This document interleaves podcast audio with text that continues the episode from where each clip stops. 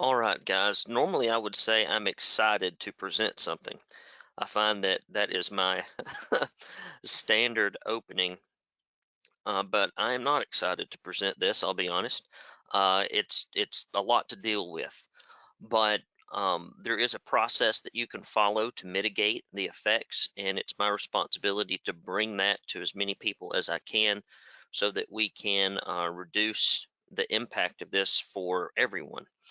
And um, as we walk through this, um, I'm going to be very direct and honest with you on so many fronts, and I, I hope that you can appreciate that. But we're going to review the eight phase process for reducing coronavirus business impact as I see it. I do not have all the answers, uh, but I have a lot of them, I believe. And uh, hopefully at the end of this training, we can pick out some of your uh, solutions that have been effective. So what you're going to discover first is examining the reality of, of the situation in your role, clearly understanding your client's perspective. While most painting contractors will get this wrong, but you will get it right. I promise if you'll follow what I'm about to, um, to show you, uh, things will be a lot easier for you. A phased approach to protecting your company and personal income. You do need to work through phases um, there's a lot of things you can do, but there is an order of operations. Um, the order of operations is essential.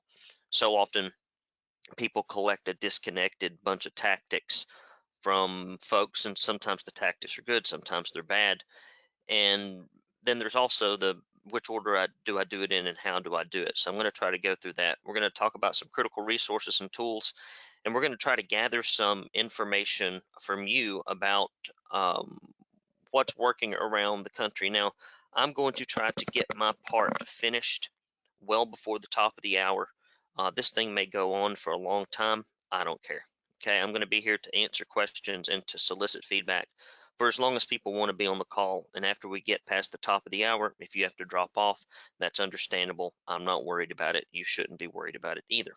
So, uh, first off, I think it's important to say that I have been in your shoes uh, not to the extent that some of you in the states where they have completely shut you down are. But you know, I, I started my business in the Great Recession in 2000, late 2007, 2008, and I didn't know jack squat about running a painting business, and I was full of ideas and notions that just simply did not work. I can remember um, vividly being in my little 10 by 10 office in the bombed out business incubator in Hamilton County, pacing uh, on a carpet that had circles on it. I remember exactly what it looked like because the circles perfectly fit my feet. Uh, they were the exact same length as my feet, and I would walk that carpet back and forth, asking myself, what did I get myself into? How am I going to pay my mortgage? How am I going to afford the, you know, everything that I have committed myself to? And then this is a big one. How am I going to avoid the personal embarrassment that comes from tying up your identity in a business and then watching events take their toll on it? I mean, it's just awful. I'm not going to sugarcoat it. It is not fun. But, you know, I made a lot of discoveries doing that, wasting my money, spending my money, and uh, finally hitting rock bottom and and having to to really start engaging in direct response marketing, operational improvements, seeking out tons of resources and courses. I'm a course junkie. Um, you give me a, a, a, manual and some CDs and some clear instructions and some templates, and I will build a business out of it. I've done it three times. And so I found some things that were really helpful to me. Not everyone learns like that, but that's really what helped me. And um, this situation, you know, we got I got through that one, right? Um, tons of businesses were going out of business, closing up their doors. I can remember sitting down with people who basically told told me that we were going to fail and that there's no way I could make it. Um, and eh, that that stuff kind of comes in at you, and um, you got to ignore all that because there's, there's nothing you can do about that. But we we pulled through. Uh, we we were a big company in a small market and sold our company for four hundred forty thousand dollars in 2013, and the market was still pretty darn weak then. And so, for some of you who aren't APPC members, we got a lot of people on here that may, may have just saw this on the internet. Uh, you don't really know me, uh, and I don't. I'm not going to go through a big introduction today. But what I will teach you today is based on in-depth um, you know, research. I mean, I've done 1,076 business diagnostics for repaint contractors, and I have field tested and worked with 438 repaint contractors. Uh, we have a large group of folks that I that I help. Uh, you've probably seen all of my stuff all over the nation in all of our industry publications and events. Um, the things that I'm going to tell you here are universal. Everybody thinks their business and situation is different. I've not seen much of a difference ever. I mean, everybody wants to hear that. I know from a sales standpoint, I should probably pet people on the head head and and uh, accommodate them in that opinion, but it's incorrect. And I've seen it work in rural, suburban, urban, Canada, Australia, United Kingdom, Switzerland, New Zealand, franchise thousand dollars to five, um, 50 million. And the reason I say this before we get in here and we're about to, to move on is um, I didn't read a cute book uh, and then get on here and create a presentation for you today. This is all from working with people over and over and over again. And I take uh, what I do very damn seriously. Uh, helping a man improve his business and changing um, his self-esteem, his family situation, um, that stuff's something I take very seriously. So everything that we're going to be talking about today is serious. Okay. Um, hopefully we can have some fun while we're doing it, and I hope we will. But I take this stuff seriously, and I don't dabble in the painting industry. It's exclusively and only what I do. So let's get down to business. We're going to be moving quickly today. Uh, the webinar has reached the maximum number of 101 attendees. I'm sorry for the 101st attendee. You can't make it in. I apologize. So uh, we are full. I'm going to have to send out the um, send out the notification to the rest of you. So I'm going to have to click OK on this and move forward. Um, uh, oh, sorry, can't dismiss you. I apologize, guys. This thing is full. Um, I probably should have told people it would fill up. I've told people that before and they never believed me, so I didn't bother this time. Um, so it is full. So hang on, don't, don't log off. Uh, man, this thing's going to keep giving me this error. So let's get down to business. We're going to start moving quickly. So let me set the scene for this training. Um, in full disclosure, I'm just going to let you know as we go through this, I'm personally distrustful of the government. Much of that will probably come through as we do talk about some of these things. Uh, I used to work in politics, uh, U.S. Senate, U.S. House, state and local races.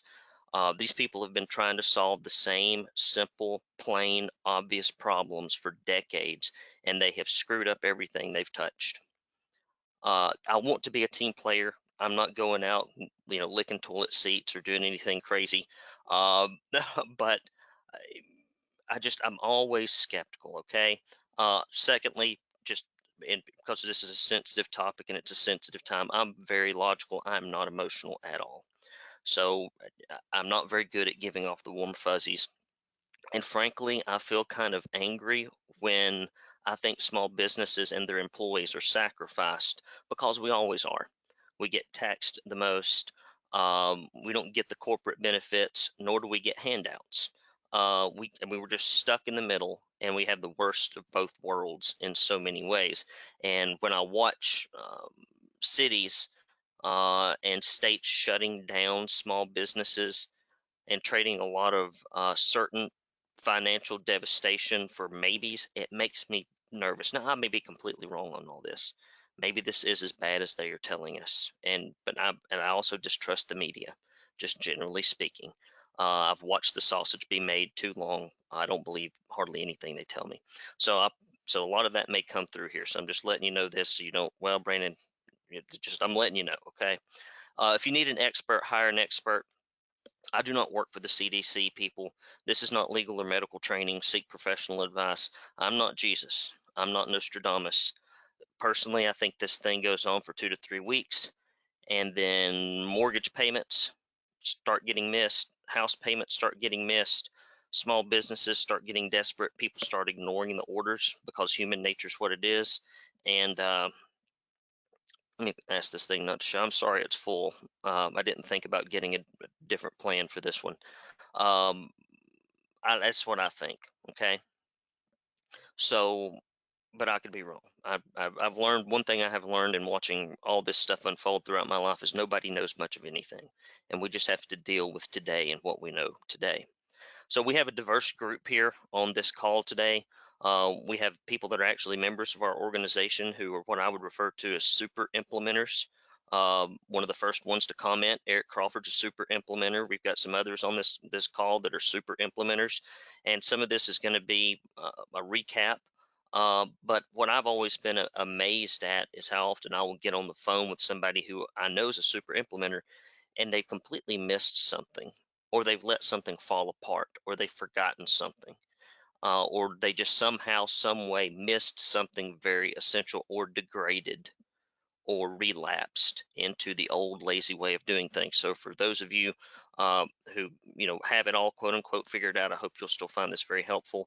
Uh, we have some people on here that have implemented some stuff, some so-so implementers, and then we have non-members on the call because I think this is important for the entire industry, and I'm going to make sure that I get this out to everyone. Um, and so if I explain things in APPC terms, I'll, try to explain the, the, nomenclature and then also everything that we're going to talk about here today you can use. Okay, you can use it. Um, you, it's not going to be hard. Uh, you can develop this stuff and use it yourself. Okay, you'll know you'll know what to do, um, and this is all applicable to any type of painting contractor. So let's examine the reality of the situation in your role. Okay. So just as the coronavirus is most dangerous to the old and the sick, this economic climate will be the most dangerous to companies with weak or broken systems and painters' obsessive project focused mindset. Let me explain. Uh, just like in the Great Recession, some people could start a company and grow it, and some people had made a pretty darn good income for 20, 30 years and then just go out of business. Everybody saw it in their area.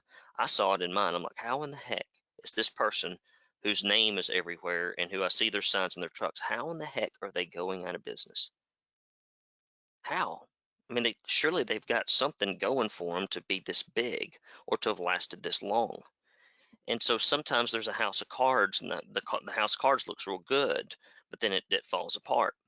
And uh, painters have this thing, and I'll talk about it in a minute, where they are just so focused on projects, projects, projects, projects. And so, eh, you know, it's like if you're if you're in a river and the thing starts swelling, strong swimmers will get to the bank. Weak swimmers will not get to the bank. Your job is to make sure your company is ready to get to the bank. Okay. I, we don't know what this thing's going to do, so we got to be ready to get to the bank. So you are a leader of your pride act accordingly. We're not into the strategies yet, but I think this is important stuff for setting everything up. You're not the cowardly lion, okay? Uh, your job is to be logical, practical, and act, and to be a strong leader for your company, for your staff, for your family, etc.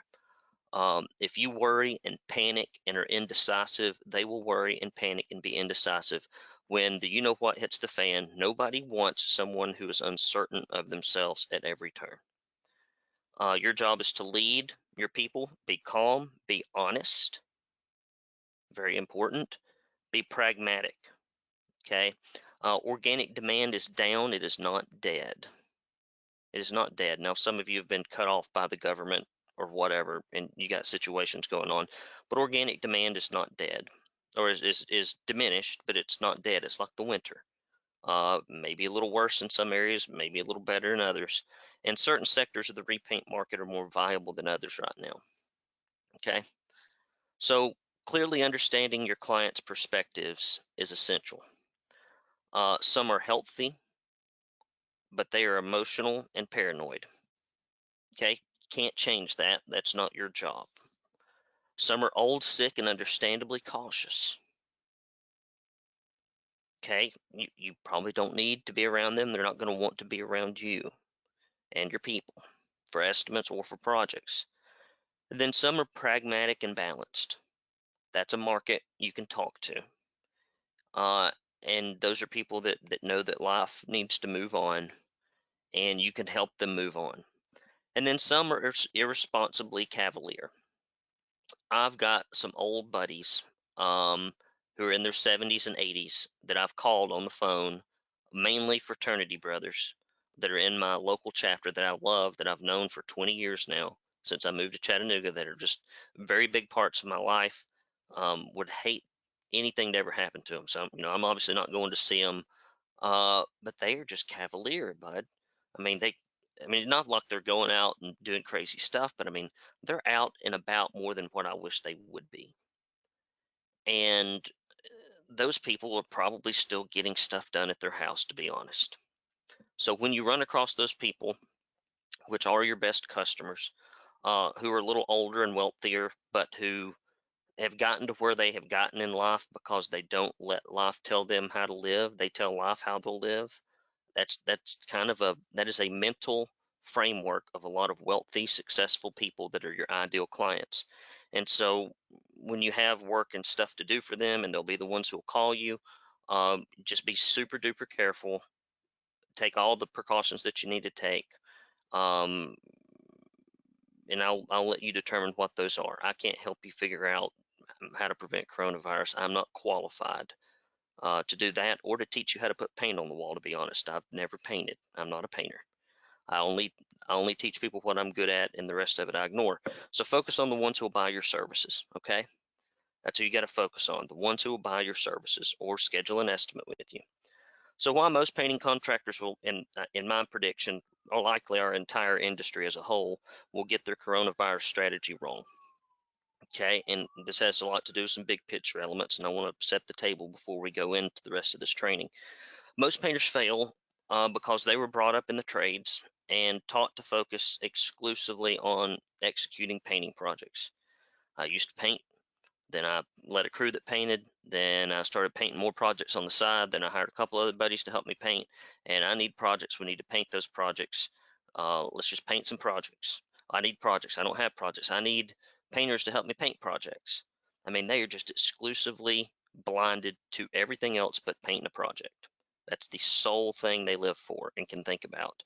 And they believe that if you do a good job on the project, everything else will take care of yourself. I'm here to tell you, if you do a good job on the project and you do nothing else, everything else will go very bad.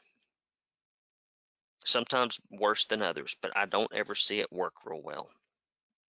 I see it create some mediocrity and I see it create some personal income that's about at the level of what a crew leader would make at a good company, but I never see it really work well.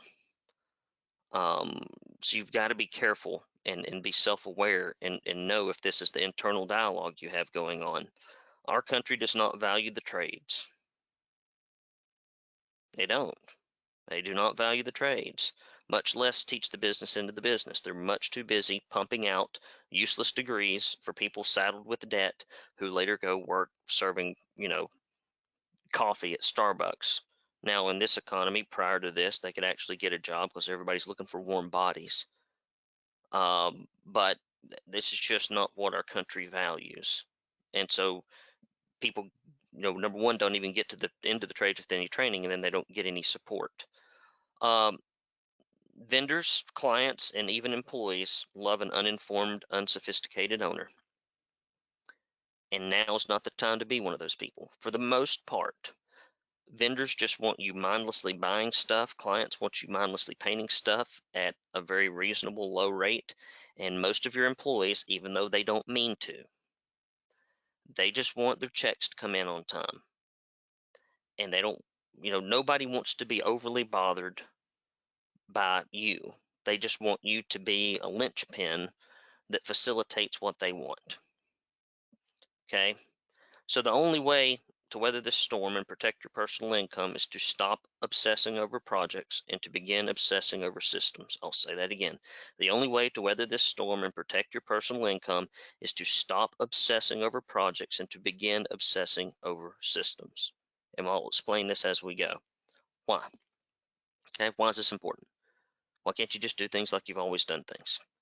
Um, and, and even when this thing ends, which presumably it will, there's going to be a huge amount of pent up demand, not only from money that has not been spent, but from humans that have been told in a free country what to do in a more oppressive way than they've probably ever been told in their lifetime. That will not last long. Okay, it's like the crash diet. Crash diets are fine for a week or two, but if you tell somebody your crash diet is inevitable uh, and long going and forever, they never stick to them. It's unworkable. This present situation is unworkable. It will come to an end. So here's an eight phase approach to protecting your company and personal income. Uh, many of you will not uh, need to tackle all eight phases to get where you want to go. Okay. Some of you won't need to. And most of you won't tackle the first phase. That is a joke. Maybe the only joke you hear this time around. But uh, but you really need to get up and act, okay? You need to act on this. You need to act quickly. So phase one, which you probably didn't come on here to hear, but I, I just know from working with tons of repaint contractors, getting to know them and their personal financial situation, you need to rein in your consumer spending. Uh, you do not need more crap at your house, more plastic and metal stuff that comes in boxes from Amazon or from the store or that rolls on on four wheels or that you put on your back is not going to make you happy. And you especially don't need to be putting it on credit cards. Uh, you don't, you know, I keep talking, they keep saying, oh, here's the relief we have for corporations is to give them a bunch of money. The relief that we have for the individuals is to give them some free money. What's the relief for the small business owner? Take a take a loan out. Well, that's not money. That's not something that's not an asset. That's me obligating myself and paying interest and taking risk. So for most of you, you probably don't need any debt or business loans. Most of you probably don't. You need to avoid that at all costs. You need to delay your gratification. Don't just get a loan and be lazy. Work your ass off. And then if if if the worst comes to the worst, get some kind of accounts receivable line that's hopefully SBA backed if you can get it in this environment so that people can so you can, you know, leverage your accounts receivable. Okay, I don't, really don't even like that. I like over time for people to build up enough cash reserves where they can you know be the bank themselves and start your debt free journey now if you can uh, i don't have any debt my house is paid for my vehicles are paid for my warehouse is paid for. If, if i had to just shut everything down and hang out we could make it for four or five years on cash reserves without selling anything. Is that the best strategy ever? Probably not. It's handy in times like these though. Uh, makes you sleep easier at night. Um, I would start looking into that. You got time on your hands, pick up a Dave Ramsey book. It's worth reading. Phase two, uh, clear company communication. Okay, we're not getting into money stuff yet, but we're going to set the table for it. You need to be having agenda driven meetings where you know what's going to happen and you've communicated it clearly with your employees. Don't let them get it from other employees. Don't let them get it from bits and pieces from you and you know, like that slide we just had up, everybody's touching the elephant and everybody's got a different opinion of the elephant because everybody's heard just a little bit of the information. They've not seen the big picture. Uh, this needs to be your field staff and non-field staff. Uh, your clients, I know for members, I recently set out this short little message that had some spelling errors in it. I noticed after I sent, but that's probably par for the course with me. Um, it, it, you have to decide if you need this, and this is kind of different in situations in different markets. Um, you need simple, clear, emailed, mailed, texted announcements. Okay. Um, you need visible, plausible safety procedures. Don't make them overly complicated um, because your guys won't follow them. They can't internalize them. Give them a small checklist of here's what you absolutely do. Five, six things that are really, really important. If you've got a really advanced staff and they can do more than that, fantastic but you need to be reasonable. It's hard enough to get a lot of these guys to do a project on budget and to bring back a good customer satisfaction survey and a check and a dual column checklist. Asking them to now add to that becoming health care, well, becoming contagious disease prevention experts is probably too much. So I think you can uh, put this copy uh, into your outbound communication and that's sales and marketing efforts. Uh, I, I, like one pagers. You should probably just print up some one pagers that you put in your sales packets, um, and maybe some, and maybe in your marketing packet in your uh, mailed newsletters, uh, an article in your emailed newsletters, and then when you um, are sending out communications, you know, putting a PS uh, at the end of you know a message or whatever and explaining something maybe even putting a link to your to your one pager online would be helpful and you know training your people that are going to answer the phone or set up estimates or book projects to have short person to person scripts. Hey, Mrs. Johnson, I'm glad you're booking the trip. Hey, listen, I know, or booking the estimate. Hey, listen, before we come out there, I just want to, you know, you know, talk about the elephant in the room. Here's what we're doing to make sure that da da da da. Okay. Uh, before we come out to your house, let me make sure I tell you uh, when we start your project the precautions we're taking to da da da da. Okay, have that stuff aligned. Phase three. Okay, you've got to process your project pipeline profitably. That's a lot of P's, isn't it? Okay, I could have probably put some more P's in that, but that's a lot of P's. But you can you should process your project pipeline profitably. It amazes me how many people I get on the phone with that do not do this. I was just on the phone with a gentleman two days ago who had like a $2 million painting business that was pretty profitable. He was running 20% cash flow to owner. I like to see 30, but you know, he had the big holes, right? I mean, he's making a lot of money. I mean, guy's making like $500,000 a year. Guy's doing good.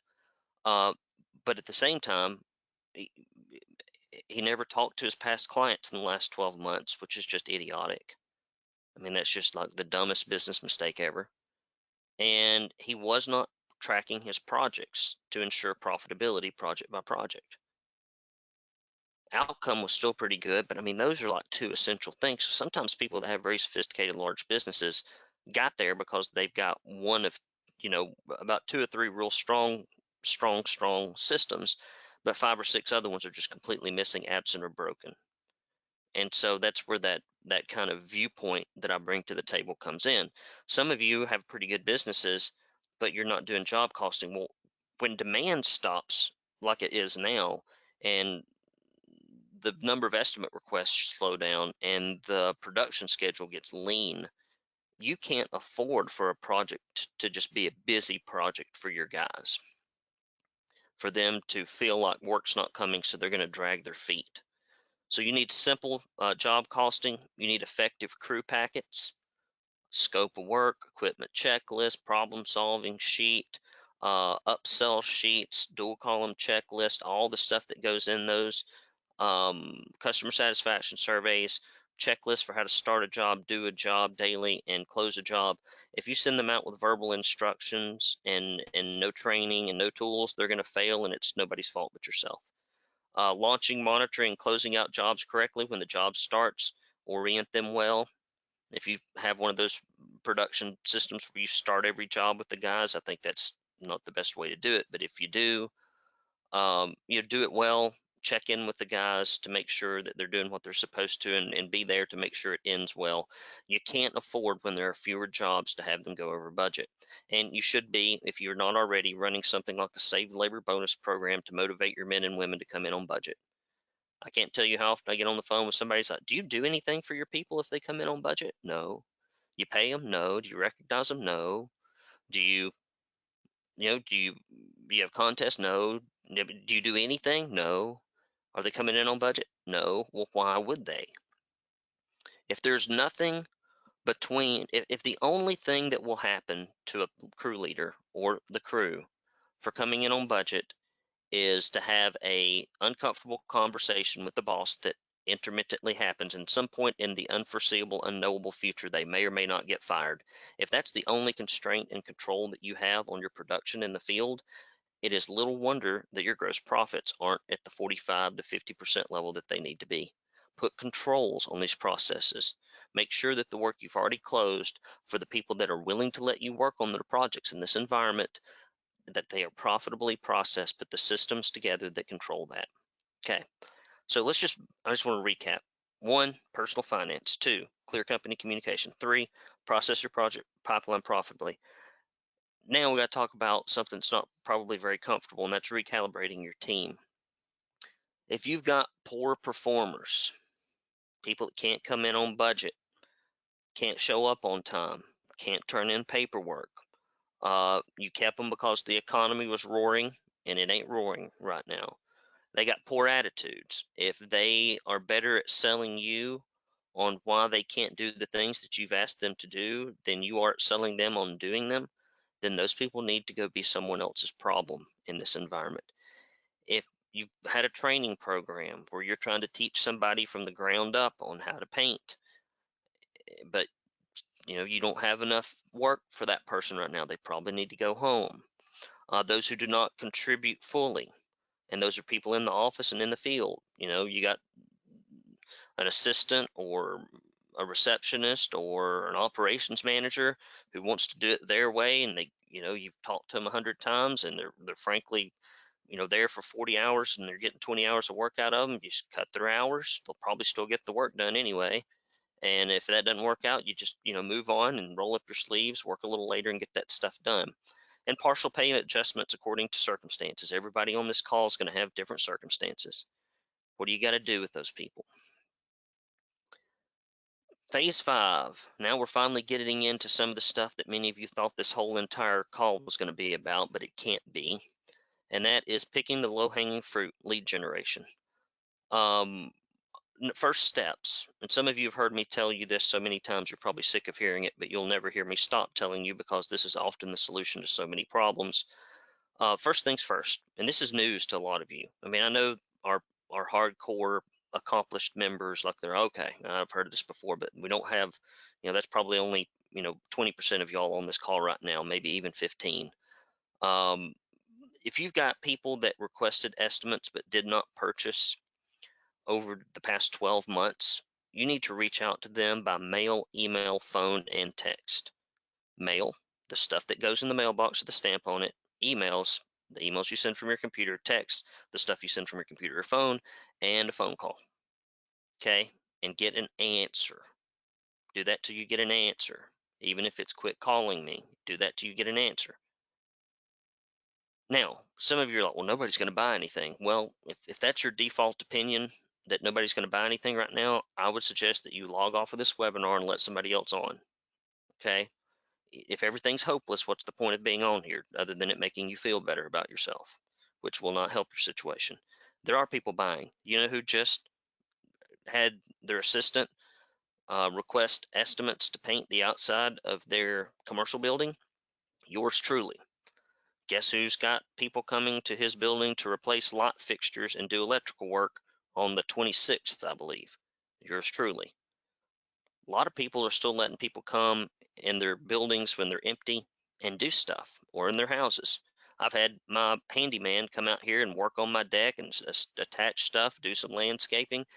I'm still spending money on home services and commercial services, and there are other people like me out there.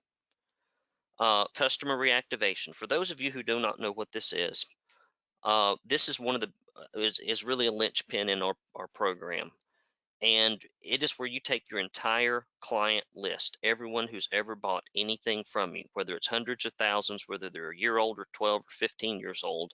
You get their name, address, email address, and phone number, and we run a multi-step multimedia campaign to them. You can do this over a 30, 45 day or 60 day period.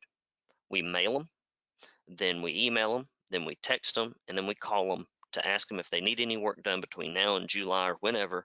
And we usually have some kind of offer uh, that or some kind of theme. This uh, this time around, it was the um, the red uh, envelope uh, ten thousand dollar giveaway promotion, where they had to keep a sealed envelope and they could not open that envelope to see what they won until they presented it to an estimator, which now y'all would probably have to spray down with Lysol and handle with gloves. But we can make it work, right? And uh, that was a joke. I should laugh when I make jokes.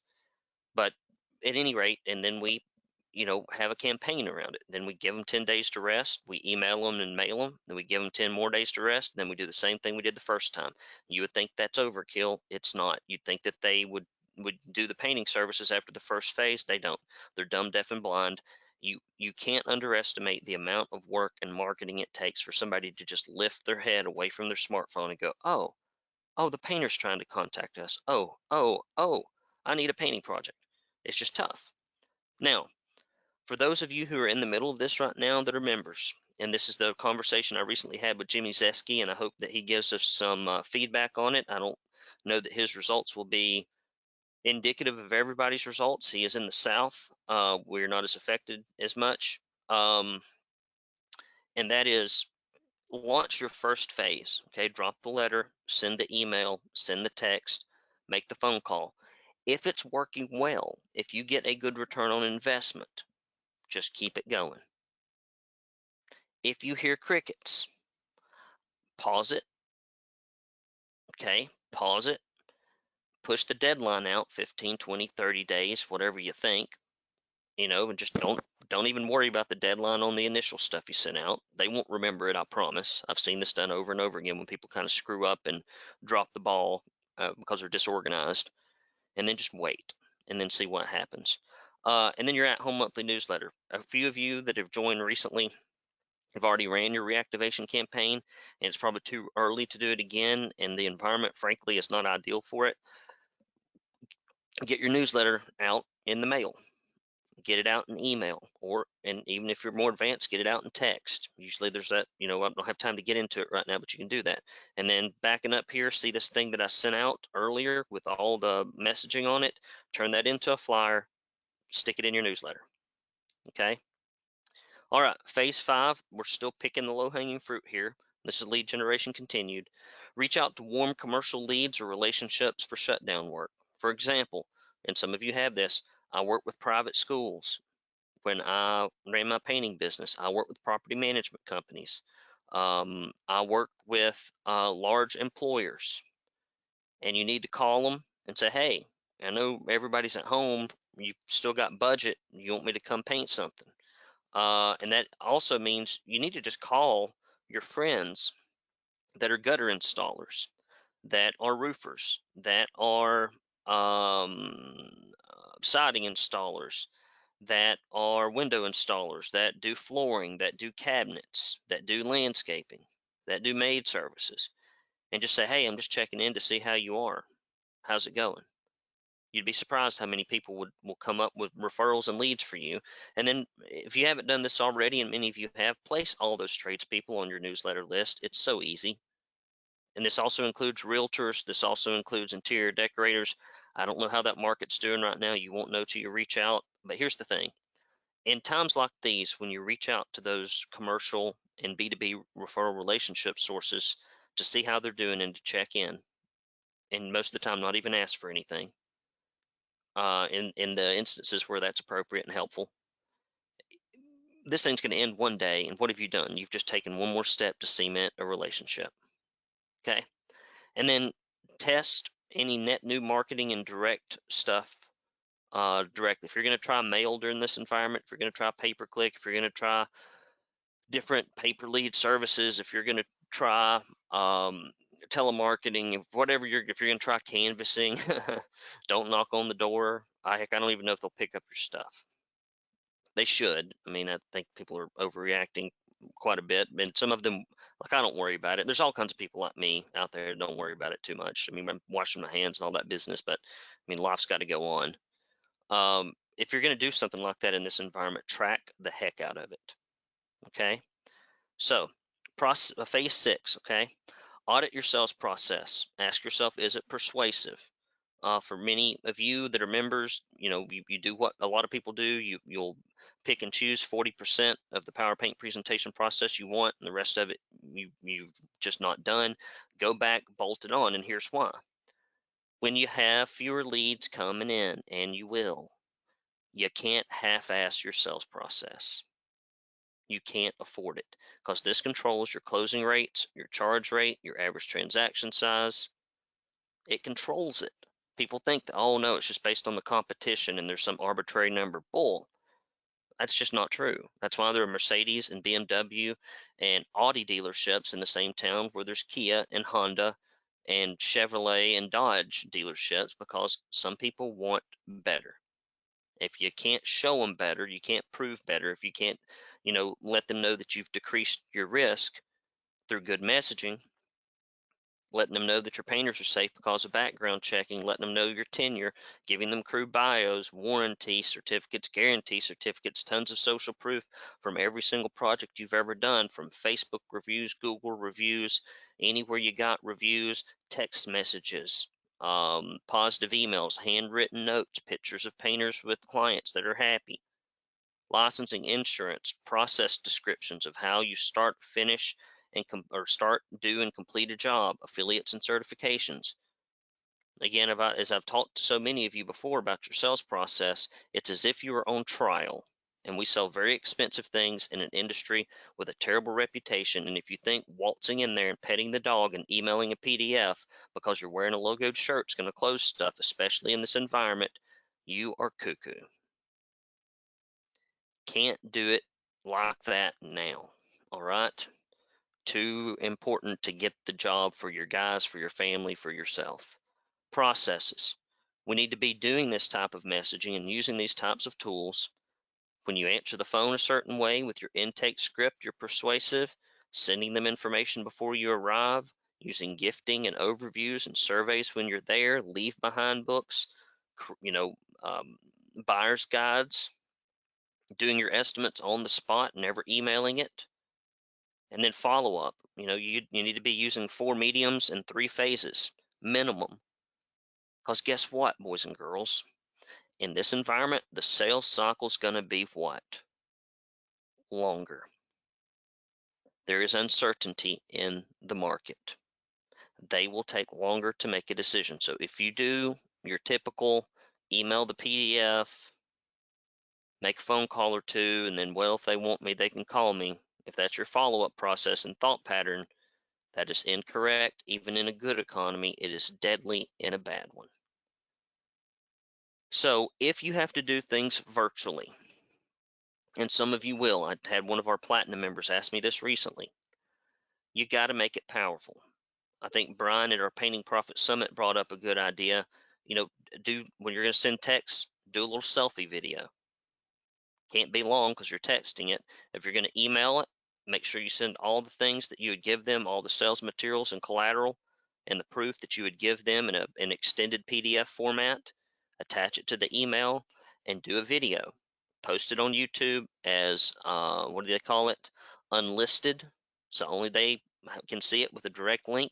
Upload that puppy, talk about their project, send them that video in an email, put a little screenshot on there, if everybody else is going to be giving them estimates and they're just going to in, you know send basically a, a pdf of their stupid quickbooks proposal which is just an invoice basically they're going to send them a quickbooks invoice and nothing else which is what most painters do or something similar yours just got to kick butt and then your follow-up has to kick butt okay? So audit yourself audit your people. Go right along with some of your estimators if you haven't done that along if you've got multiple estimators ask yourself if if my estimators modeled what I do, would they be successful? Or am I just relying upon my innate talent and bullcrapping ability to sell this stuff? And some of you have that innate and you know and bullcrapping ability, but it doesn't translate and it can't be taught. And if you couple that with good processes and proof and procedures, well, now your closing rate can go from 55 to 65, or your build rate can go from 55 to 65. It's not about we're doing okay. It's about you're going to spend the same two hours on the estimate. Why don't we just do the best job doing something different, using something different? All right, that's phase six. Phase seven, approaching potentially receptive markets. And this is through personal outreach, or you could even use campaigns. Okay, private schools. Well, the kids aren't there, and there's not a bunch of governmental bureaucratic red tape. I love that market right now. Commercial property managers they're happy to get stuff done. They're not emotional. You can find them easily online. You can run campaigns to them. Um, I'm not going to put together a coronavirus campaign because I'm afraid it would be in bad taste. Um, but you can run campaigns and and do it tastefully eh, without probably making it your central message. Okay. Uh, large area employers. If you know Cubeland, uh, is empty. Cube land is, you know, those big high rise buildings and buildings just full of people in cubes doing this, that, and the other, and they're all home. Well, now's a good time to go into cube land and paint. Um, and then the thing is, is if you call people in cube land, if you call private schools, if you call, I would say call, I don't think you can get, I don't think they'll be doing any painting right now in assisted living facilities. I love that as a market as well. Uh, tank yards, fuel tank yards probably aren't going to do painting because fuel costs are down. Who knows though? I mean, try your luck. Uh, but the beauty is when you do this trying to get short-term work, guess what? Now you've identified a decision maker. And if you put them on your buy or die list, if you add them to your newsletter list, if you use the commercial prospecting points program to continually go after them, then who cares? It sucks that you're not getting the work right now, but you've done what you can do. You'll find a few lucky projects, but then you'll start building your database of commercial uh, repaint clients, and that's a good thing, no matter the time of year, no matter the economy. Phase eight, tackle uh, important but not urgent systems.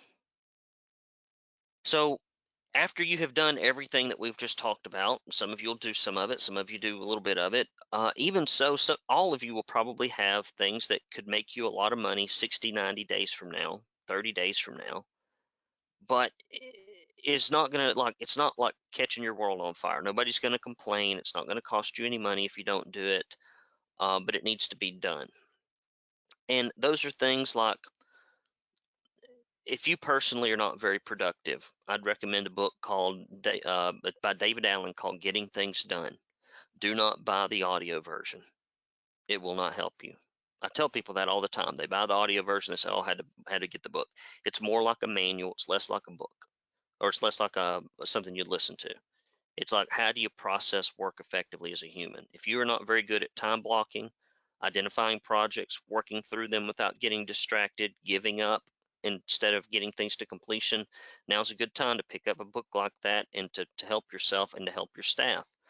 If, if you now's a good time to begin running. I know this sounds crazy and most people would think I'm crazy, but I've already had many of our platinum members say that they're having great luck doing this because they believe things are going to turn around and I believe they're correct running ads, putting up flyers, putting up signs, talking to people, building their recruitment database.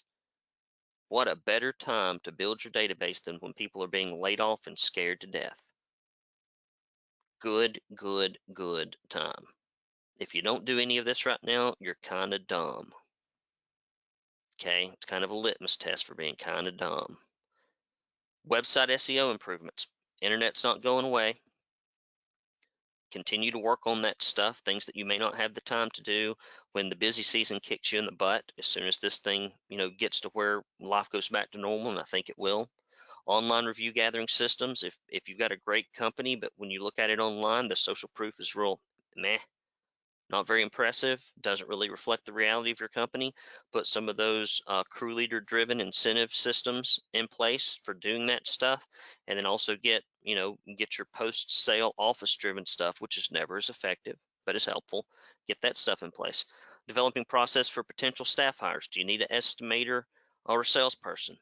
Well, now's the time to document and, and process your sales program so that when you do hire somebody, it's not just, well, watch what I do. So you've got tools and you've got processes and you've got checklists and you've got templates for them so that they can succeed and not fail. It's one of the big reasons people hire people and they fail is because they don't do it well as the owner. Then they hand it to somebody else and there's no tools or support and then they fail and the owner's like, well, you just can't find good estimators. Well, the estimator could just as easily say, well, you can't find good owners which is probably more likely the case in many cases, not all. Same things with operations, marketing coordinators, admin people. I throw this here at the bottom. I could probably have thrown it in the production part earlier, but most people won't take the time in an environment like this to do this. If you're not using production rates, if you're just going out and guessing stuff, you need to start using production rates. You need to develop those. Uh, if you're in the APPC, if you want me to send you the module on that, I'm happy to do that. This is a good time to do it. When your guys, especially you people that have smaller crews and you're probably going to be out painting a little yourself when this thing gets rough, uh, send that to me or just email me. I'll get that to you because um, you need this. If you don't have this, you can't hold your people accountable because they're going to say their guess is just as good as yours. You're not going to be able to hit production rates. You can't put in incentive programs. It takes you longer to estimate. Your estimates are inaccurate. It's just a pain. It just creates problems all throughout your company. And then personal development in general. And for some of you, heck, maybe that means going on a vacation. I don't know. I don't know. I don't know where you'd go. Uh, they just closed down the beach where we rented our beach house and we're about to get a refund for it for spring break, which, anyway, let's just move along. So, do you know the metrics that matter most? Now's a good time to know them. Um, do you know the metrics that matter most? And that is basically inputs go into processes and they create outputs. And there's honestly, if you you see this process, how there's an input before it? Well, before that input, there's a process, like it's all linked together. Processes create inputs, inputs go into other processes, they create outputs, okay? So you got to understand these things because the system inputs are what end up, if your if your income's high, it's because the systems are good. If your income's low, it's because the systems are bad. So these are just a few. You don't have to like scribble these down. I'm going to give you an opportunity to email you some of this stuff. Gross profit percentages, customer satisfaction survey results. I would have added, which I didn't add in here, which is kind of foolish, uh, the percentage of your repeat and referral uh, business as, as an overall mm, percentage of what you do. Cash flow to owner percentages, weekly, monthly cash flow projections, personal net worth and safety. I'm not going to read these, it gets boring. But these are kind of like the numbers. And there's what, like, I don't know, maybe 20 of them that really matter. And eh, and they don't have to be tracked in any kind of complicated way. You need to know these. So to summarize, if you're into taking screenshots, I'd take a screenshot of this and I'd like print it out and I'd stick it by my computer for the next 30 to 60 days. Implementing critical business systems instead of focusing on painting projects is the only way to truly reduce the effects of coronavirus on your business, and it's only attainable through significant, quick action. And that is the gospel right now. Because if all these systems aren't in place to produce the inputs that you need when organic demand is low and apprehension is high, you're going to be able to swim, but you might not make it to the bank. We got to make it to the bank. And I don't mean the bank like the like the bank, which is another good place to make make it to to deposit a check, but I'm talking about using the analogy of when the river the river swells, the strong swimmers can make it to the bank. So if if you want an outline of what I just covered, and I'm, I'm not going to do the whole presentation because I think it's some of that stuff at the beginning I hope you retain, but I'm going to put the recording out. I don't want to junk up your list. Uh, I'm going to put out just a little PDF, the eight phase process for protecting your personal and business income from the coronavirus outbreak. If you'll email me and just put coronavirus eight phase checklist, for some of you, maybe just put checklist. I'm happy to get it to you. Um, members, I do want to ask you to calendar uh, our members only call next Tuesday at 3 p.m. Eastern. So that's See, coronavirus has screwed up that too. The only reason I moved this thing is because I was supposed to be at a training in Atlanta and that thing got canceled. And then I had to move my platinum calls and and now they're moved and I don't really need them to be moved. And so it's just, you know, this is coronavirus. And if you're not an APPC member, but you need expert guidance, if you'll mention it in the email, be patient. I'll, I'll try to help you in some way or, or get on the phone with you. And invariably, and I'm not going to spend but like a minute on this or less. Some members on this call will want, or non-members will want more help and tangible resources. If you'll email me, I'm happy to set up a free 60-minute diagnostic call, but I only want serious membership inquiries. Um, I love you, but in this environment, I don't have for, time for inconsiderate brain picking sessions any more than you have time to come and paint my house in Chattanooga for free people always say, I'd like to get on the phone, pick your brain. I always say, I'd like you to come to Chattanooga and paint my house. When can we calendar that? Never had a taker. Never had a taker yet. So just email Brandon at paintersacademy.com or you can call the office 423-800-0520. You will get the answering service because Jennifer is uh, working from home and I'm at home right now myself. So first, I want to talk about and open up the lines for what's working now. I think the easiest way to do this would be to ask you if you will um, if you will type in what is working now or kind of some kind of summary that said maybe like I'd like to talk about this I'd like to talk about X we're doing and it seems to have been helpful. I did X and it's helpful. If you will type that in to the question box, I think that's probably the best way for me to identify you and come to you. I guess you could raise your hand account. So I'm going to go to Eric because uh, he, he typed something in here. This is the perfect way to do it. Just type it in. Now, what I am not looking for before I go to Eric is like, you have an idea of something you think you might try. I don't really want that yet. We may get into that. But for right now, I'm really looking for what have you actually done that has been helpful And so I'm going to, if I can get here, go to Eric. Oh man, how do I open up these questions? Do do. I'm trying here, guys. Um, let's see here. I know that I can do this. I have faith in my abilities. Uh, one moment, fellas.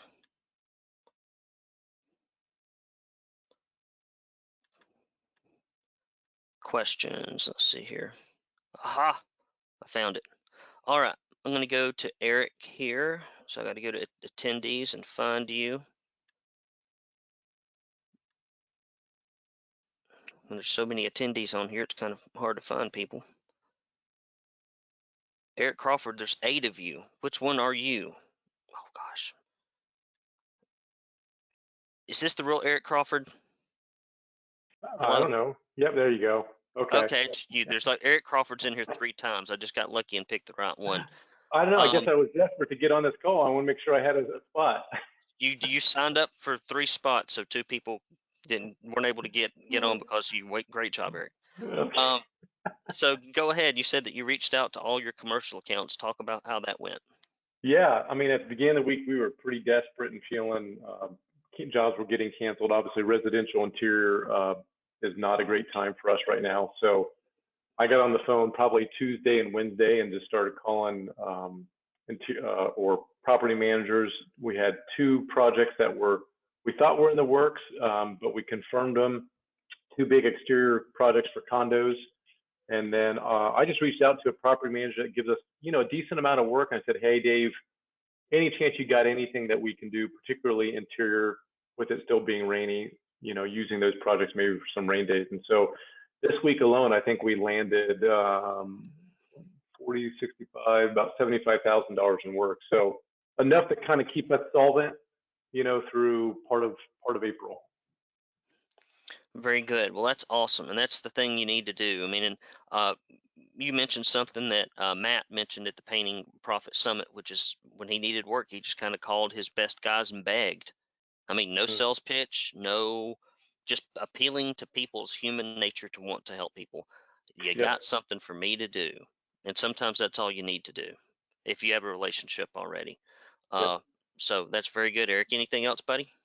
Nope, that's it. Awesome. Great, great feedback there. Um, I'm going to come to Trevor, if I can find you. Uh, Trevor.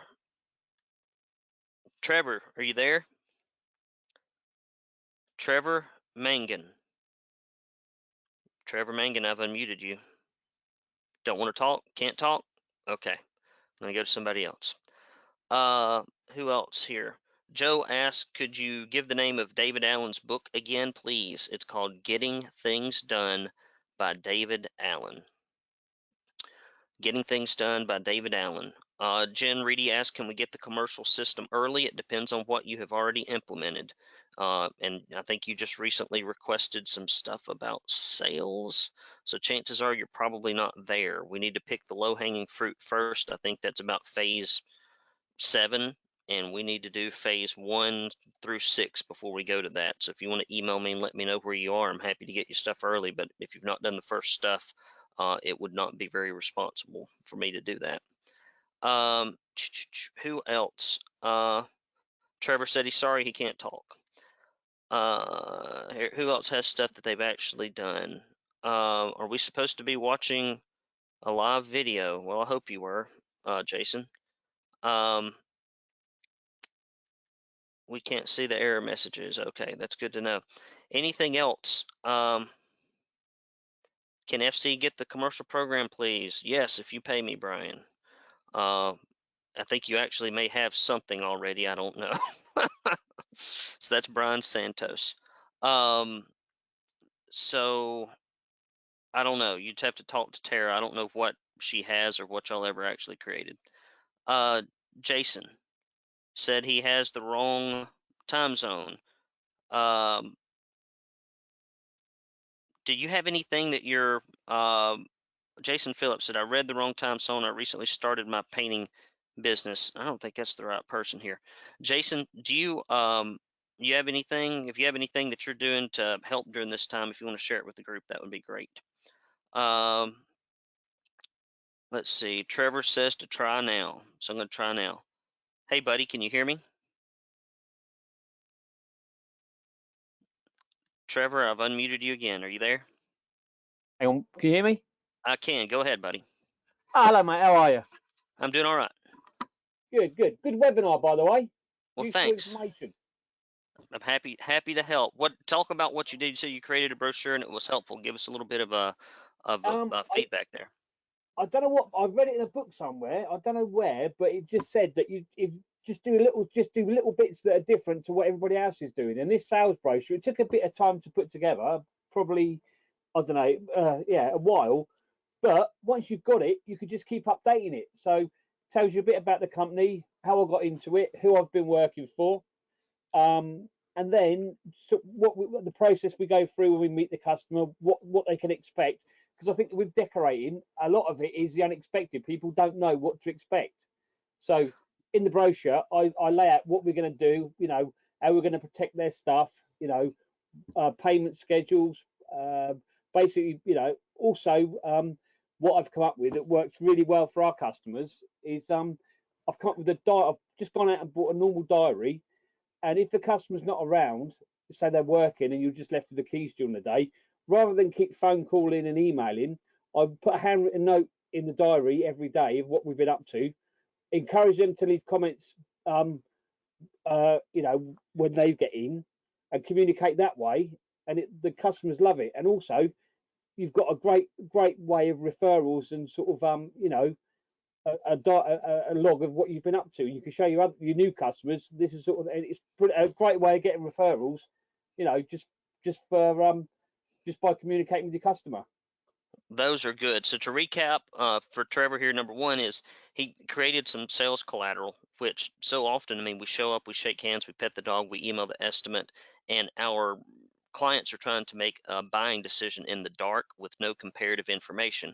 And often they will reach for straws. They'll grasp for anything that shows them that you will reduce risk. And sometimes it's as simple as going to the time to creating something that indicates professionalism. But my only suggestion would be on that, Trevor, is that you focus more on the things that we know they care about, like eh, criminal background checks and screening of your painters, warranties, guarantees. You've got into the processes, which is important, uh, and you're talking about social proof and operational stuff with that diary. So those are those are good things. Bud. if you're headed in that direction, you're headed in the right direction. Thanks, thanks, mate. Great work, Trevor. All right, man, that's good stuff. I'm going to go to Brian. Uh, Brian's got something in here, and I'll hang on here for as long as people have stuff, things that are helping them during the coronavirus. Uh, let me come down here to Brian. Uh, Brian, it's Brandon. How are you, buddy? Hey, what's going on, man? I'm doing great. Talk a little bit about what you're doing to make sure that uh, the pipeline keeps going. So, uh, definitely sharing on Facebook and Nextdoor and all the media or uh, uh, internet that stuff and uh, text messages, emails, um, just keeping in line with all what people are listening to and just saying, um, just helping our customers know that we are keeping uh, safe and our our guys are are clean uh, don't have viruses and everybody has wipes and blah blah blah and so on um, and just trying to keep the uh, honesty with them. And and and hoping for the same Well, that's important. You know, thank you very much for sharing, Brian. So much of the things that work are just keeping the channels of communication open because it's the same thing in the sales process. You know, the number one concern and fear and worry that people have uh, outside of this type of environment is they're worried that your people that you employ, because we're painters and we're in the painting industry, have drug problems, are uh, felons, will steal, will uh, create a mess, will disrespect them. And so often we don't even address those things verbally. We don't address them even with with brochures. We don't not, not brochures are probably bad examples. We don't even address them with any type of social proof that we do that. Number one, we don't we come into the situation and we pretend like that's not even there. We gloss over it and we go straight to secondary concerns instead of primary concerns. So right now, what's the primary concern? It's that whole safety around contagion. And so that's got to be addressed. But guess what? That does not relieve you of the obligation to then address the other items. Okay, the other items that are always there. So here we go. Let me go to Jason real quick here if I can find you in this sea of people. Man, it's easy to scroll past people. Go ahead, buddy. Jason Phillips. Hey, Brandon. Hey, buddy. Hey, Brandon. Thank you. So, you know, one of the things that that we're doing is uh, on the marketing end is we're proactively uh, because our, our inbound call volume is has gone down. The phone is still ringing, but it's not ringing as much as we need to. We've also had, you know, some cancellations of appointments go up. We've had a few jobs reschedule for later, um, but so what we're doing is we're doing out one, we're doing outbound marketing via phone. Uh, for now, we are going to be additionally uh, doing text and email campaign.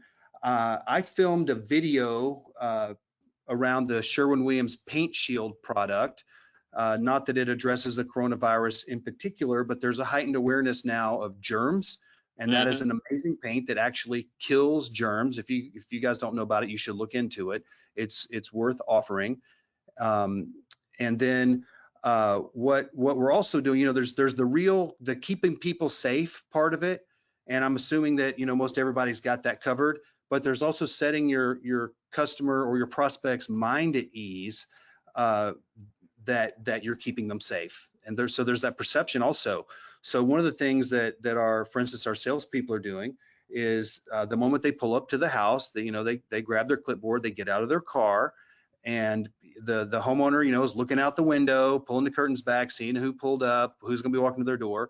Well, we grab our hand sanitizer right there as we get out of the car. We sanitize our hands, put it in our pocket before we walk to the door. And then before we actually go in their house, if we need to go in their house at this time, we put those little disposable booties over our shoes and we don't, you know, we keep a distance and don't don't have any direct contact. So just trying to ma- maintain safety, but also doing it in a way that our that our customers see that we're doing that as well. So that communicating it and what we do, not just what we say. I mean, gosh, we, we we've all got blog posts out there that say what we're doing, but nobody, not too many people read those. But when you Yeah, actually exactly. give them the, you know, they see you actually acting it out, that that really helps put their mind at ease. Yeah, I completely agree with that. I mean, it's number one, you cannot underestimate or you you can't underestimate how or overestimate, I don't know how to put this. People don't remember squat. you can email them, call them, tell them, tell them 15 times. You've got to tell them the same thing over and over again. You got to show them when you get there. You got to hand them a piece of paper with it. You got to put it in the, I mean, if something's critically important, they got to see it and hear it and watch it five or six different ways. Uh, otherwise, it, it, it, it, there's just not enough messaging for it to, to really seem like y'all are taking any any steps. Uh, anything else that y'all are doing, Jason? It, it's awesome. You know, you watch your inbound call volume go down, so you start reaching out to the client list to to to um to augment that, and then you know that there are issues uh, around perception, and you address those directly. Anything else you can think of? I would say my next piece of advice would be to place a higher value on every lead opportunity that you get. Exactly. There's gonna there, there's gonna be less people calling, but the people that are interested, you want to make sure that you get their business and not someone else during this critical time. Absolutely. And, you know, and to summarize on that, thank you so much, Jason. That is awesome. I'm glad that you came on here and told us that. Is if you really do believe that you've got a better painting product and a better painting service, and if you're going to protect those people better than anyone else, and you are training your people to be safe, to put up plastic, to wear gloves, to wear booties, to do whatever it is you're going to have them do, then you owe it to the client to convince and compel them to use you. And if you don't feel strong enough about what you offer to ask people for the business and to put together a good sales process, then frankly, you probably aren't the best fit for them anyway. And so during this time, you really got to do that. Um, anybody else have anything that they want to share on what is actually working in the field? Not what I think, not I got an opinion about it, but anything that you have done or are doing that is actually helpful. I don't mean to be so direct about it, but a lot of times people just want to talk about stuff that's not very helpful. Um, here a second, we come to Robert. One second, Robert. I'm scrolling down to try to find you. Robert, go ahead, buddy. Hi guys. Um, so I got on the phone with a lady who has a large job for us and has been waiting for about a month and a half. I called her um, to ask her if, if the building is closed, and it was closed. So uh, I said it was, you know, the right time to do it. She agreed, and so on. Uh, we haven't closed the deal, but I also on the same call I told her uh, just so you know, I'm getting all my staff tested. And she said, well, that is great. And she really, really loved it and so on. So we managed to get on a second phase um, or a, a closer to closing the deal with her. She said she's she's not the one in charge of signing the contract, but she's going to push it because of that. So that was maybe something we all can do. Yes, and so and the good point. That's great, Robert. Thank you for sharing that. So sometimes uh, here's a here's something to keep in mind, guys. And if you got anything else, just write it in the question box. That's the best way. And just, you know, if you could describe a little bit about what you want to talk about in a sentence, that's fine. Um, the so we always sell the same services and they always buy the same services and for the most part have the same needs. So sometimes in your mind, it becomes very difficult to think about why should I reach back out to somebody? And just as I learned when I did major gift fundraising, coming up with excuses and reasons to contact someone is essential. Excuses and reasons to contact people. And honestly, you could use this is the building empty pitch for all kinds of people. Hey, I'm just calling, you know, a lot of our commercial um, uh, people, people that own businesses, like their buildings are empty.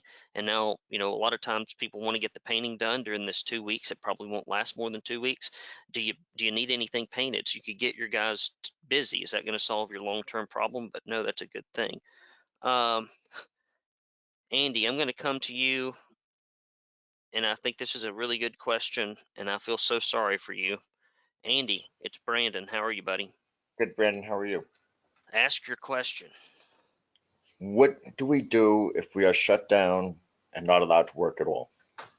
That is a damn good question. I wish I had, I know that's not what everybody's is experiencing right now, but I wish I had front loaded this. Um, we've lost about six or seven people.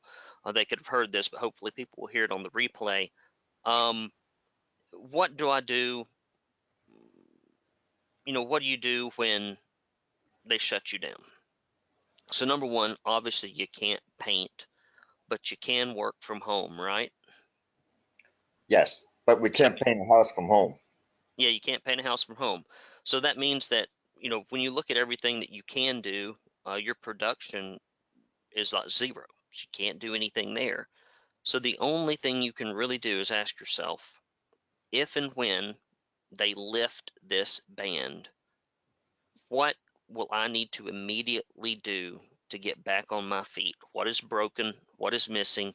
What type of marketing uh, outreach can I have like loaded up and just ready for the governor to say something and hit the send button, right? Uh, hit the send button. And um, you just have it ready. You don't want to wait for the governor or whoever it is that, or your mayor, whoever shuts you down, and wait for them to do that, and then say, okay, what am I going to do? So you've probably you may have some things in your production systems or sales systems or operation systems that just aren't up to snuff, and you can get those together. Now, the other thing you can do is you can spend this time, Andy, reaching out to everyone who can give you work as soon as the the ban is lift lifted. So does that painting stuff does not keep you from marketing, does not keep you from advancing client relationships. So I would get on the phone and if you've got people that you want to do work for, say, hey, I know that that that your building's probably empty right now and you'd love to be doing some painting and we can't do it. But I was wondering if it would be all right to reach back out to you as soon as they um, lift this ban because I'd really like to get to know you. I mean, honestly, when you don't have the um, when you don't have the burden of day-to-day production on top of your shoulders, it really frees you up to be a major account salesperson and to be a system implementer for 40 hours a week until or 50 or 60 however many you want to work until you're ready to go. I mean short of a political coup which i'm not advocating for here yet um, other than that you, all you can do is work on what you can work on um, and go there Yeah, it, it makes sense. All you can do is work on your business and improve your business end of it. Yep. Because the one good thing is everybody's in the same situation. exactly Every, everybody can't work. So you're not falling behind. no only you're not Fall falling behind behind not trying to improve your business. Exactly. And what I would say is this while your typical competitor is sitting around their house doing jack doodly squat, crying, and or watching TV or whatever else they're doing that's not going to help their business, you can seriously be implementing systems in that downtime. You can seriously be contacting commercial prospects and B2B referral sources and reaching out to fellow trades, people that can give you referrals once everything is lifted. I mean, so I would just look at it as an opportunity to be, you know, it's kind of like as your enemy sleeps is a good time to build fortifications, right? If you think Right. about, you know, medieval warfare, like if they're sleeping and they're not there yet, and if they're coming after your business or whatever, it's a great time to to build ramparts, to train your infantry, to make a bunch of arrows, to sharpen your swords. And right now, for those of you who can't work, that's what I would encourage you to do. Right. Awesome question, Andy. I'm glad you asked it because I don't know what I would. I, I left it out, which is a glaring omission. So thank you. Thank you, Brandon. All right. I'm glad my members are around to keep me from from not doing a good job. Uh, we got Derek here. I'm gonna go to Derek. And guys, I'm just gonna keep rolling on with this. Um, as long as we've got helpful information. Many of you can't work, so if I can help you uh, get an idea or two that'll make I said idea. I don't live in the Northeast. I don't know where that came from. An idea or two that will help you. Um, then uh, I'm here for you. Derek Epstein. Epstein. You've have to, I think you're self-muted, buddy. You got to unself-mute yourself. See if you can press. Can, there can you you hear me? Yes, I can. Go ahead, buddy. Hi, thanks for all your help, Brandon. We really appreciate it. Um, we're nearby in Georgia, so we're not as affected in Northwest Georgia. Um, one of the things we've seen big improvement with is we have offered a contactless um, estimate process, and of course that would be for exteriors, fences, and decks. Um, and we've seen good uh, good response with that, where hey, we can come out easily measure a fence, easily measure a deck, um, and then pretty much take care of the rest digitally, do the work, collect the payment, literally without touching the customer for the ones that are a little more paranoid. That is awesome. And you know what? I never in my life, this is so for y'all, especially those of you who are APPC members, I would never in my life advocate that as a solution. However, there's never say never, right? Uh, Yeah. never say never. So- this is this is the only time where letting your client not see you might actually be beneficial. So I appreciate you sharing that. That is a really good idea. And yeah, yeah, and the, and the last part, like most of us, you know, we've seen a huge drop off or at least pushback on anything that was scheduled for interior residential, and even as far as some of our commercial customers, um, like your, you know, your uh, one of our commercial customers is Kroger, big company. They're actually limiting the exposure of outside people, but uh, to add to that, we've seen a good uptick in fences and decks just in general, just because it's sort of a lower price point, good good profit margin. And when people are afraid to say, "Hey, maybe we're not going to do a five thousand dollar exterior," um, well, okay, well, what can we sell them? I've discussed with my guys. What can we sell them that that maybe is you know a thousand or a two thousand dollar job, but has good margin. So I just wanted to add that in. So it's kind of a double two for one. That is absolutely right. So smart, bud. Oh, I'm glad that we're not in a highly populated area so far. Uh, luckily, I'm in Chattanooga, just up the road from you, and they did shut down. And this just breaks my heart because I, I love my gym that I go to. I got friends there. It's like a big part of my life. Uh, I used to have a very social job, and now, other than talking to people uh, through screens and webinars and videos and phone calls, I just don't see people anymore uh, like I used to. And they shut that down. They shut our restaurants down um, and a few other a few other segments of business here, which I just my heart goes out to those people um, because they even more so than painting. I mean, painting for the most part. I mean, you, unless you've got a lot of office personnel, you pause your business and your expenses kind of stop. But most people that have restaurants have massively large property and building rent notes to make every year. Just lots of property, plant, and equipment that we don't have.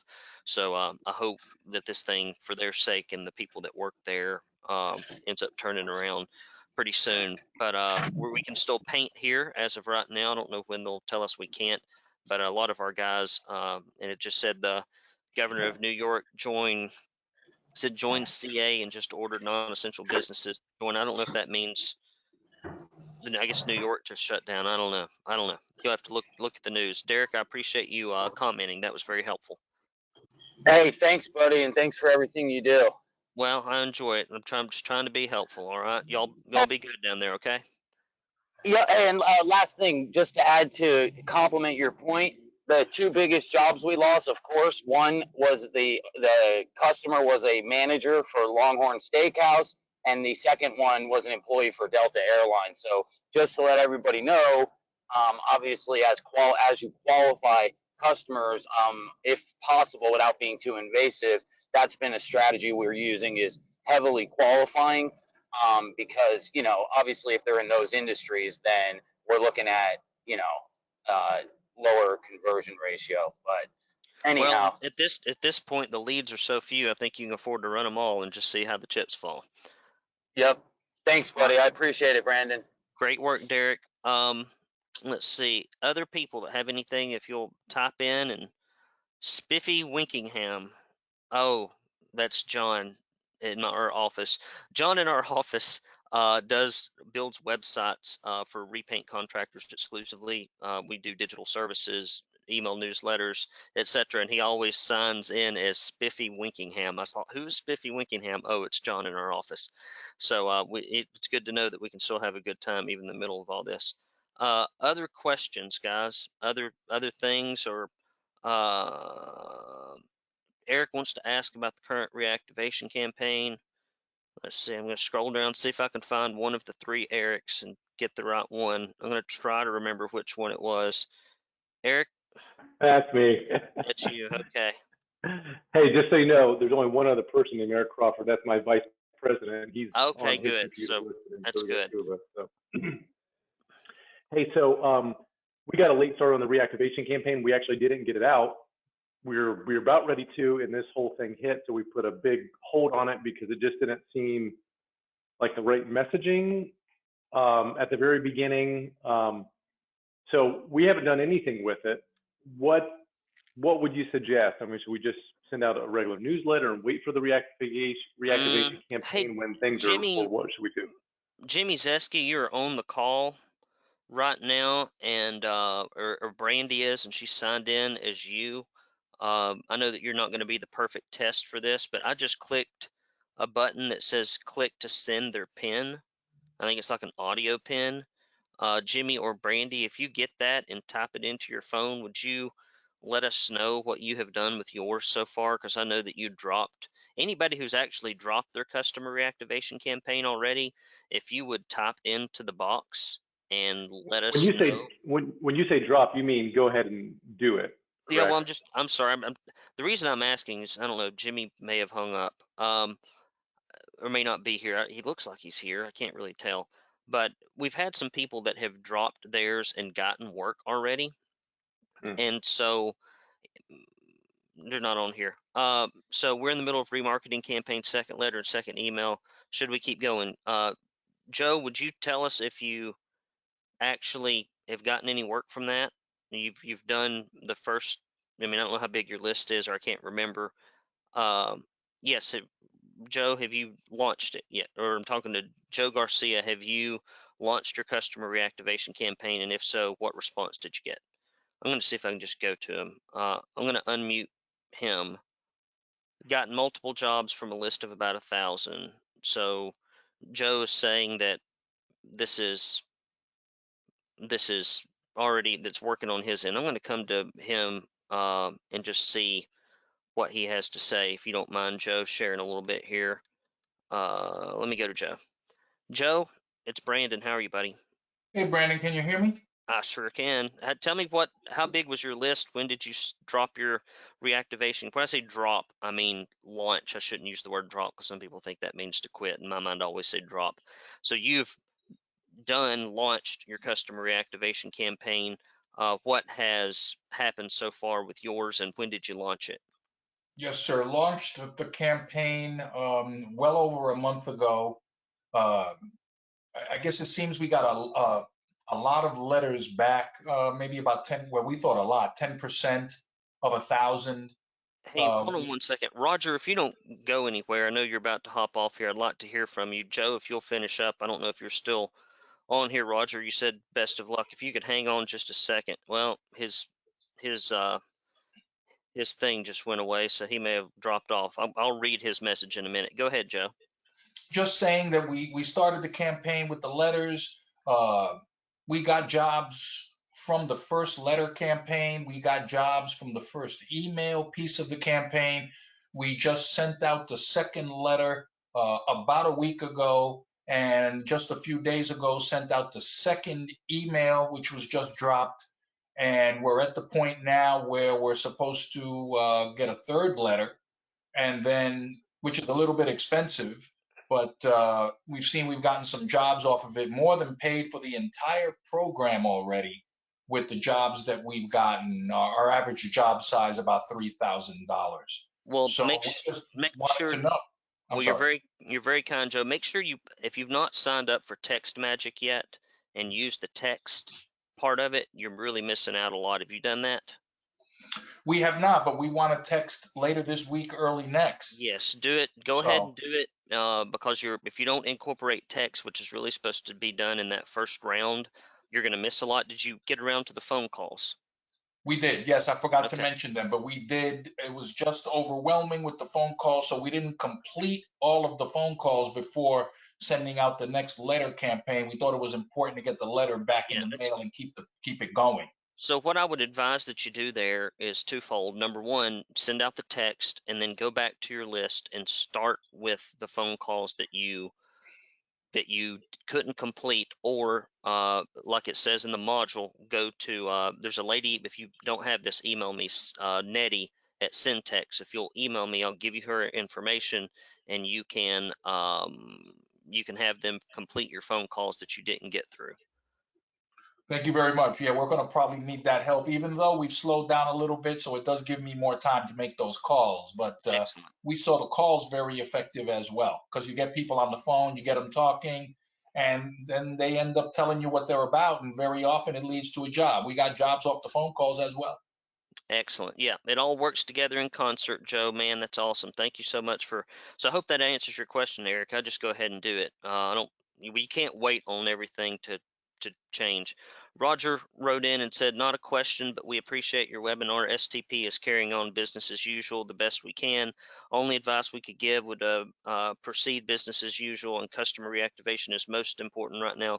Majority of work we have landed this week is only due to customer reactivation. New leads are slim wish you all the best. So, uh, you know, that's from Roger. I can't remember. There's somewhere between 15 and 20 million dollars. So I'd take that advice.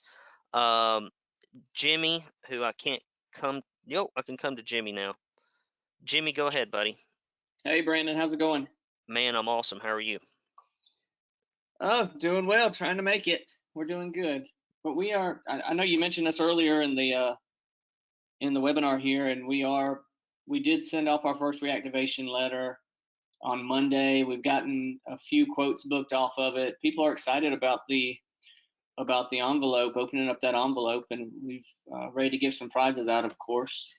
And we were getting our email ready to send out here shortly, and then we'll text tomorrow. So we're going to keep moving on with uh, with the reactivation. I don't know how, you know, in, in hopes that it's going to do some. We're we're going to have to push our deadline back, of course. Yeah, that's fine. I Um, mean, just whatever you got to do, do. And uh, like, like I said, they don't, they don't notice. Nobody, nobody has that on a calendar but you. I promise. Yeah. Maybe a few people, like if they picked it up and they noticed they'd missed the deadline, might not, you know, be as excited. But I wouldn't worry about that. Uh, so that's good. It's yeah. As soon as you drop that, um, because you you're kind of like a case study and you are because you do everything with best practices if you would um, as soon as you drop your email text and maybe get through your phone calls even or maybe just your email and your text even without phone calls if you'd email me and let me know what's happened uh, I, it'd be great for me to push it out to the group so that folks would know that yes i mean this is still this is your lifeline during times like these this is your That's right. absolute lifeline and you cannot um, you cannot fail to reach out to those past clients. That's right. Yeah, we're gonna. I mean, again, we got a good response from the people that have booked appointments from us, and we're excited about it. I know once uh once everything kicks back in, and I, I think it will. Of course, I think it's going to ramp up quick once they find this cure. Or, but um, but we're excited about it. Hopefully, it's going to be our best campaign ever. Awesome, bud. Keep keep positive and keep doing best practices. And you know whether whether you end up um, having your best one ever, uh, if you can have your second best one ever in an environment like this, you will have done something. Hey, can I ask one more question? Yeah, go ahead, buddy. So as far as employees go, what do you, you know, obviously they're not going to work, be working at their full potential right now. We're ramped down a little bit. My estimator is still, you know, she's not, definitely not, you know, booked out with quotes. And my, you know, our project manager is still, we've got some exterior stuff going on, but if this goes on for any long, any length of time, I guess, what, what do we do as far as, I just wanted to get your opinion as far as keeping them paid or what do we do in that case? Well, you know, you've got you've got a I mean, there's obviously there's a wide spectrum of things that you could do. Number one is just business as usual, and you know you're going to have higher expenses.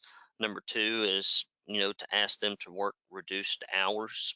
Uh, Mhm. We're you know we're just doing estimates Tuesday through Thursday, uh, and you know kind of like a what I would refer to as a um, reduced, not a complete furlough, but some kind of a partial furlough.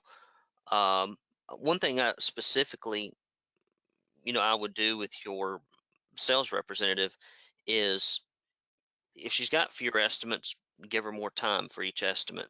Uh, Mhm. stress to her the importance of using every process, spending time with people that when we have fewer estimates, we've really got to close the ones we have.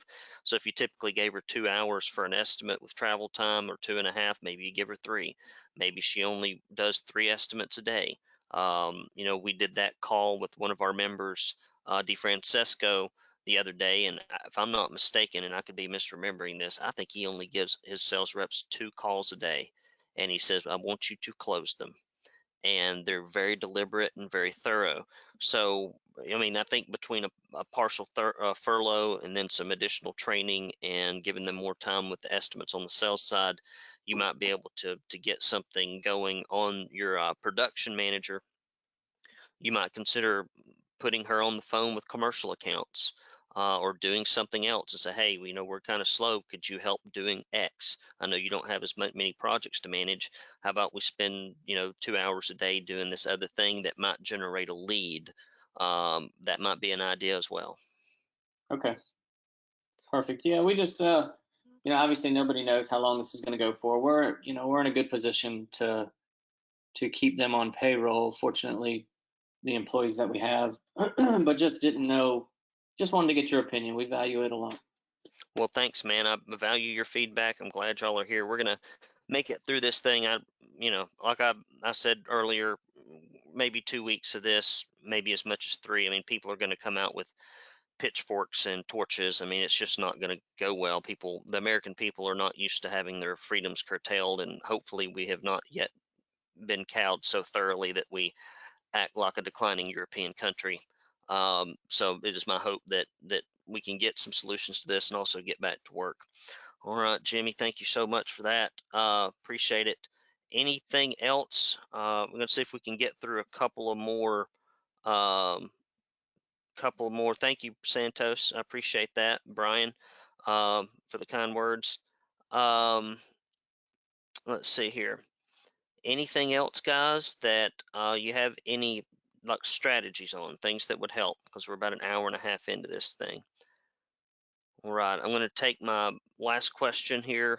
I'm going to go to Robert, uh, and then we'll probably wrap this thing up, try to get the recording out. And then, of course, if any of you have any interest in getting the uh, the uh, cheat sheet, if you'll email me and be patient, please, I will get that thing to you. All right, here we go. Robert, go ahead, bud. Hi. So um, there was a gentleman who touched on this um, in a different way, but I have a specific question. I'm in California. We've this morning been asked not to go out and work. We can go out to the pharmacy, walk the dog, go help a, a friend.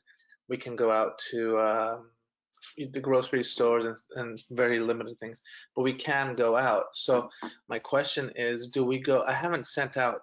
I have everything prepared for the campaign right now, the ten thousand dollar campaign, or the I'm calling it the no peeking campaign.